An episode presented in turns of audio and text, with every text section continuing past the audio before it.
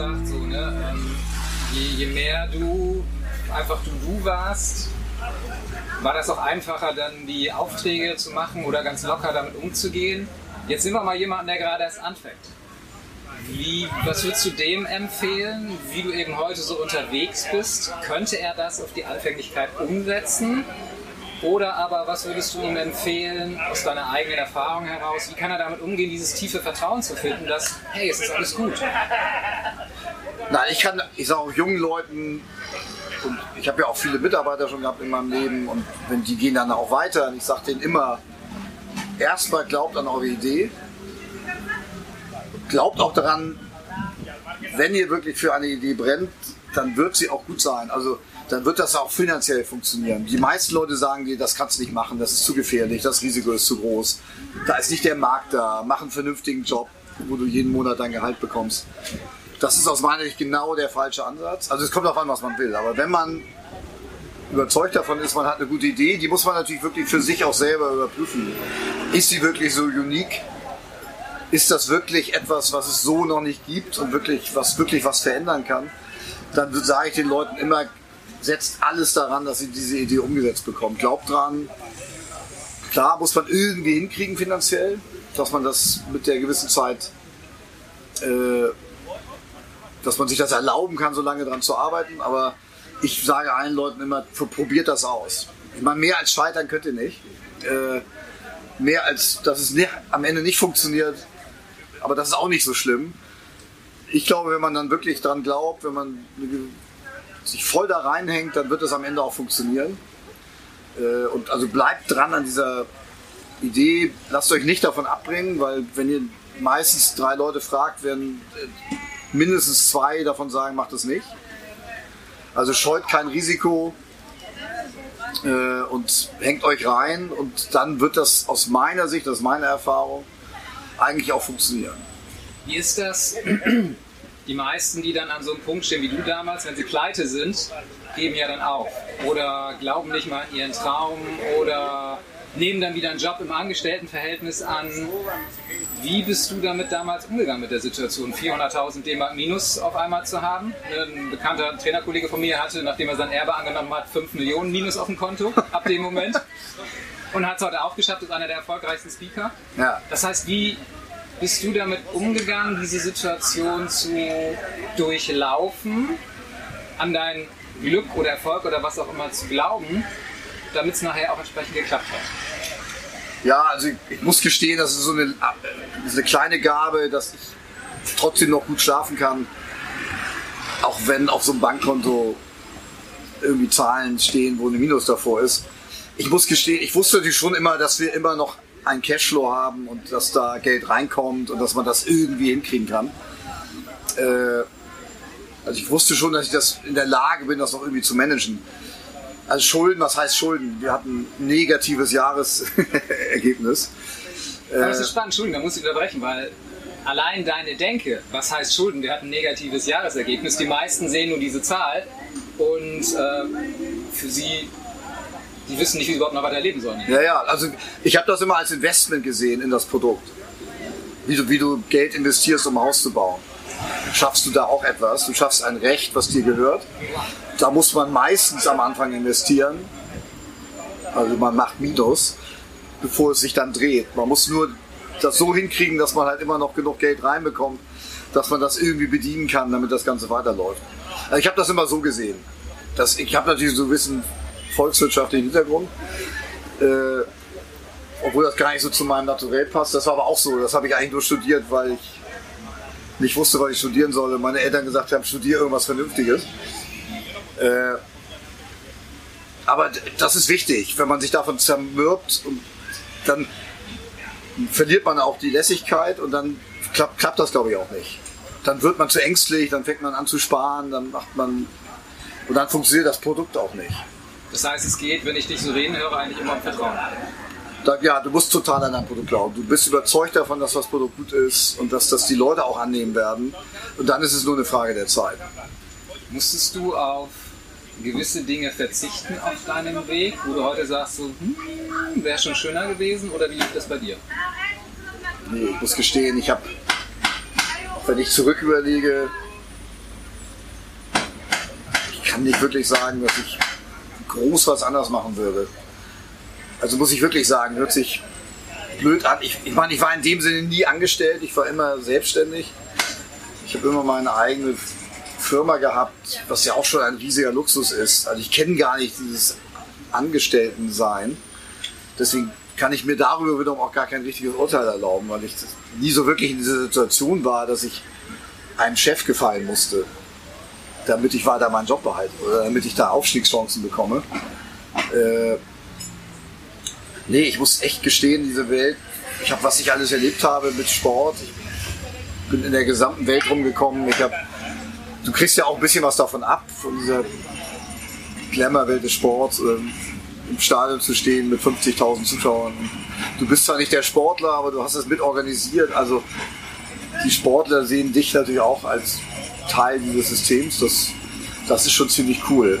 Und äh, nee, ich habe meine Familie ist nicht zu kurz gekommen. Äh, meine Frau, wir haben immer die Urlaube gehabt. Ich habe die auch, die sind auch immer dabei gewesen, häufig mitgekommen zu den Sportevents. Mein heißt, Vater hat noch bei mir gearbeitet. Das heißt, du hast also im das, was du vorhin gesagt hast, tatsächlich, du hast wirklich immer dein Privatleben auch in die Arbeit reingeholt und umgekehrt. Ja. Also wir haben natürlich auch immer Sachen gemacht.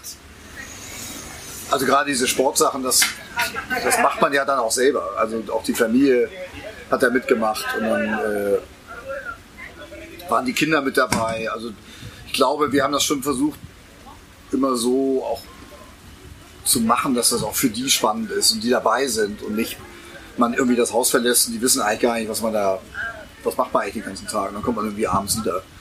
Sondern die waren natürlich auch bei den Events dabei, die haben da mitgeholfen, die haben da mitgearbeitet, äh, Sachen gemacht. Also das war äh,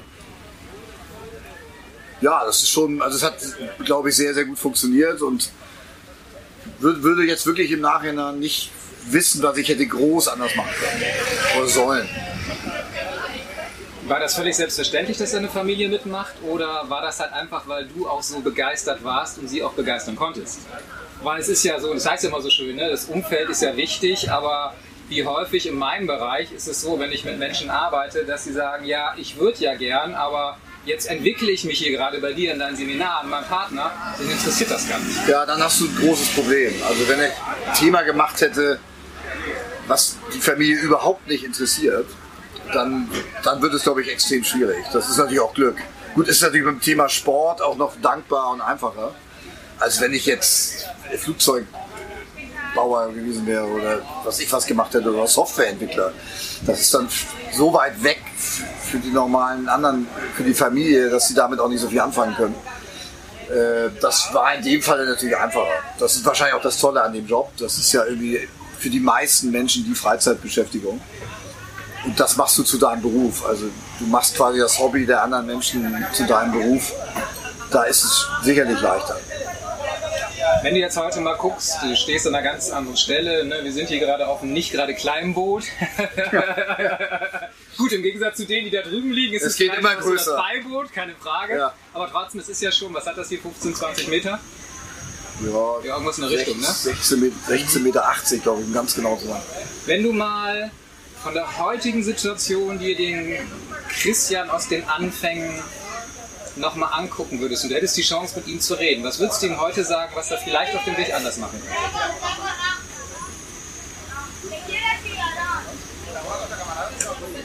Ja, ist schön. Man, man nimmt natürlich macht man eine Entwicklung mit und also diese Erfahrung, die man heute hat, aber das kann man natürlich nicht von Anfang an haben. Also das muss man sich auch erarbeiten. Das ist auch das Schöne am Leben, dass man sich weiterentwickelt. Klar, hätte ich, also ich, wenn ich am Anfang schon ein bisschen mehr von der Lässigkeit gehabt hätte und von der Sicherheit, die ich heute habe, dann wäre das noch etwas einfacher gelaufen.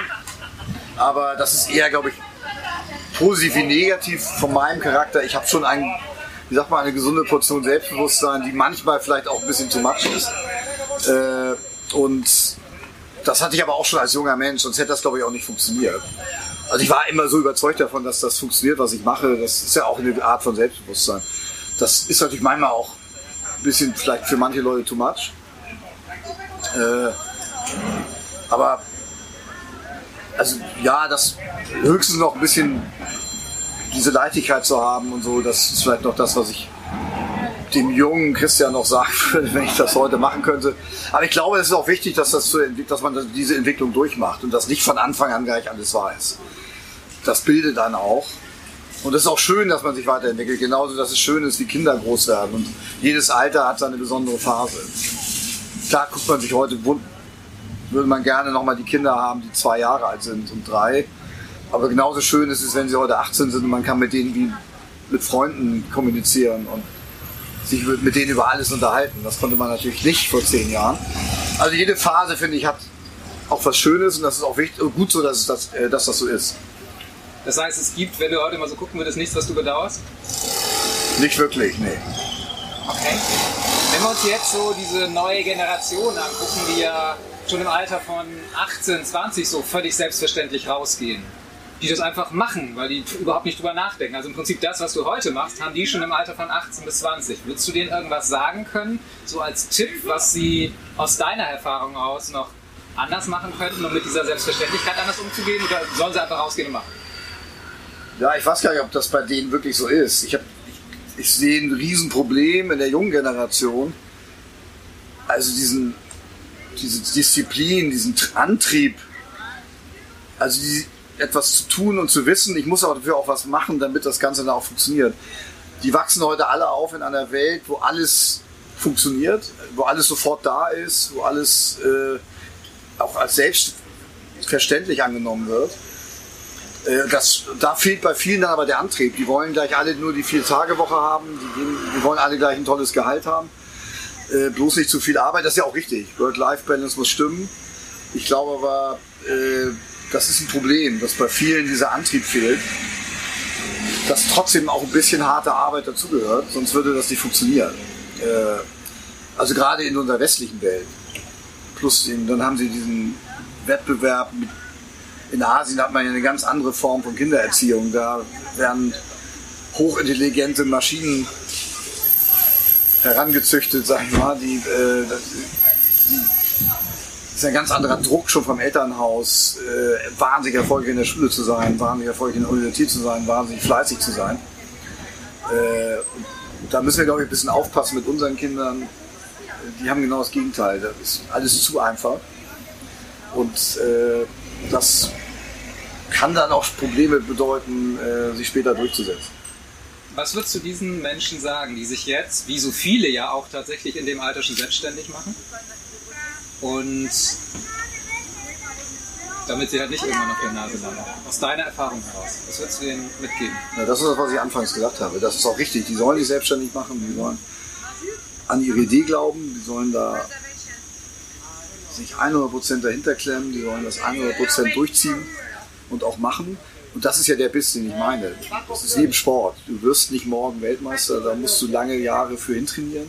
Sehr, sehr diszipliniert, aber mit dem mit dem nicht zu, auch nicht too much, also mit dem vernünftigen Ausgleich, mit der vernünftigen Balance, äh, dann hast du eine Chance, erfolgreich zu sein. Und das sollten, so sollten die jungen Menschen heute rangehen. Okay. Jetzt stehst du ja heute am ganz anderen Punkt, obwohl, wenn ich mir dein Leben so anhöre, hat sich das wirklich alles so richtig schön entwickelt, um da zu sein, wo du heute bist. Was ist das, was die Menschen generell von dir, von dir und von deinen Erfahrungen lernen können? Was würdest du so jemanden, der jetzt, ähm, sei es das Buch liest, der den Film guckt, der wirklich seinem Herzensweg, seinem Ruf folgen möchte, was würdest du dir mitgeben? Ja, wir sind wieder da am Anfang.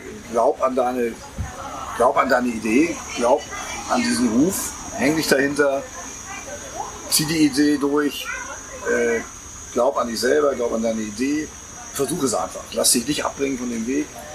Auch wenn es schwierig ist, das wird auch immer schwierig sein, das wird nicht alles von Anfang an so funktionieren. Äh, aber bleib dran und mach es. Trau dir was zu, geh so eine Idee an, versuch sie umzusetzen und wenn du mal scheiterst, dann scheiterst du, dann such dir eine neue Idee und versuch es nochmal. Also Scheitern gehört auch dazu. Das ist ja im Sport gang und gäbe dass man scheitert. Also äh, man wird nicht immer nur gewinnen, sondern äh, es ist völlig klar, dass das, nicht, das nächste Spiel irgendwann verloren wird. Ähm, und das daraus zu lernen und dann die Schlüssel zu ziehen, um es dann beim nächsten Mal nochmal besser zu machen, das ist eigentlich der klassische Weg. Und so sollten die Leute das heute auch machen. Geh ein Stück tiefer. Was glaubst du, aufgrund deiner Lebenserfahrung, worum geht es wirklich im Leben? Ja, da glaube ich wirklich, es geht darum, glücklich zu sein. Im Endeffekt geht es darum, glücklich zu sein, happy zu sein, dass du auf diesem Erdball bist. Eigentlich ist es ja ein Geschenk, dass wir hier sind und nicht eine Belastung. Und äh, das ist das Wichtigste, dass du an dem, was du tust, Spaß hast und nicht in eine Maschine reinkommst, wo du zwar vielleicht Geld verdienst und auch erfolgreich bist, aber wo du eigentlich äh, nicht glücklich bist, weil du von anderen getrieben wirst. Du musst etwas tun. Du kriegst einen Rhythmus auferlegt, der eigentlich nicht dem entspricht, was du machen willst. Äh, also im Endeffekt geht es um glücklich sein, mit Belastung richtig umzugehen. Also das Burnout ist ja auch so eine Zivilisationskrankheit. Äh, mir immer, das ist mir, fällt mir schwer, das zu verstehen, wie Leute dazu kommen und warum sie sich dann so fühlen, äh, weil ich das so noch nie als Gefühl hatte. Äh, aber das, ich glaube, dass die Leute in die Situation kommen, weil sie das Gefühl haben, sie werden, sie sind solchen Zwängen ausgesetzt, sie sind so, sie haben irgendwie Druck, sie haben das Gefühl, sie müssen irgendwas abliefern, wo sie äh, sicher sind, dass sie es können. Und äh, das macht sie dann unglücklich. Also lasst euch da, macht das, was ihr könnt. Wenn du das machst, wenn du immer das Beste gibst, was du kannst, dann hast du alles getan und dann kann sich, darf, kann auch keiner Kritik an dir üben. Äh, und dann müsste man eigentlich einigermaßen glücklich durchs Leben kommen. Ich glaube, das ist am wichtigsten. Okay. Letzten drei Fragen. Was hältst du für unverzichtbar im Leben?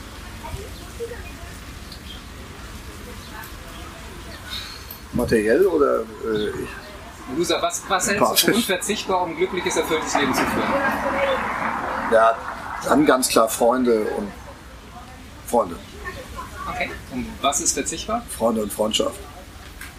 Ja, materielle Dinge sind fast alle verzichtbar man braucht nicht so ein Boot, um glücklich zu sein. Das ist nett, wenn man das mal machen kann, aber das ist jetzt auch nicht, dass das jetzt das Leben ausmacht. Wenn du hier bist und hast keine Freunde, dann ist so ein Boot nur halb so lustig. Genau, sitzt allein auf so einem riesen Boot und ja, toll. Ja. Und du? okay.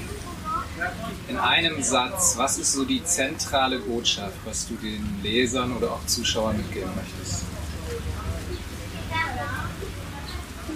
Ja, das gestaltet euer Leben so, wie ich meinte, dass ihr Zeit für eure Freunde habt, dass ihr glücklich seid, dass ihr euren im Beruf oder in eurer Aktivität, das, was man im Leben macht, dass ihr das mit Sachen macht, die euch wirklich Spaß machen. Weil ihr wirklich Interesse daran habt. Weil es wirklich eure Passion ist. Und nicht, weil man damit Geld verdienen kann, sondern das ist dann Autom ein Automatismus, der kommt, äh, verfolgt die Idee, die ihr persönlich wirklich als euren Herzenwunsch empfindet, so wie du es ja auch gemacht hast. Du hättest ja auch jetzt in der Bank arbeiten können und machst es nicht. Und äh, das ist der richtige Weg. Okay. Ja, wow. Vielen, vielen Dank, Christian. War ein tolles Gespräch, hat mir riesig gefallen. Ich äh, würde es gerne noch weiterführen, aber wir sehen, da ja. warten schon einige. ich wünsche dir noch eine ganz, ganz tolle Zeit hier auf Ibiza. Genieß die Zeit und ich freue mich auf das nächste Gespräch mit dir. Bis dahin. Vielen Dank, Sven. Danke. Danke, dass du dir meinen Podcast anhörst. Empfehle ihn gern weiter, denn je mehr Frauen erfahren, wie es möglich sein kann, ihrem Ruf zu folgen, umso mehr lässt sich ein wahrer Unterschied in der Welt machen. Und weil ich es sehr schätze, dass du mich bei dieser Aufgabe unterstützt, möchte ich dir hier und heute gerne ein Geschenk machen. Du kannst dir jetzt exklusiv mein E-Book Deine Berufung, deine Lebensaufgabe herunterladen, um deiner Bestimmung immer näher zu kommen. Denn genau das ist es ja, was die Menschen eint, die ihrem Ruf folgen. Sie folgen damit ihrer Lebensaufgabe, ihrer Bestimmung. Gehe ganz einfach auf bestimmung.siranus.com, dort findest du alle weiteren Infos. Den Link dazu findest du natürlich auch in den Shownotes. Weitere Informationen zu mir und meiner Arbeit findest du auf www.siranus.com.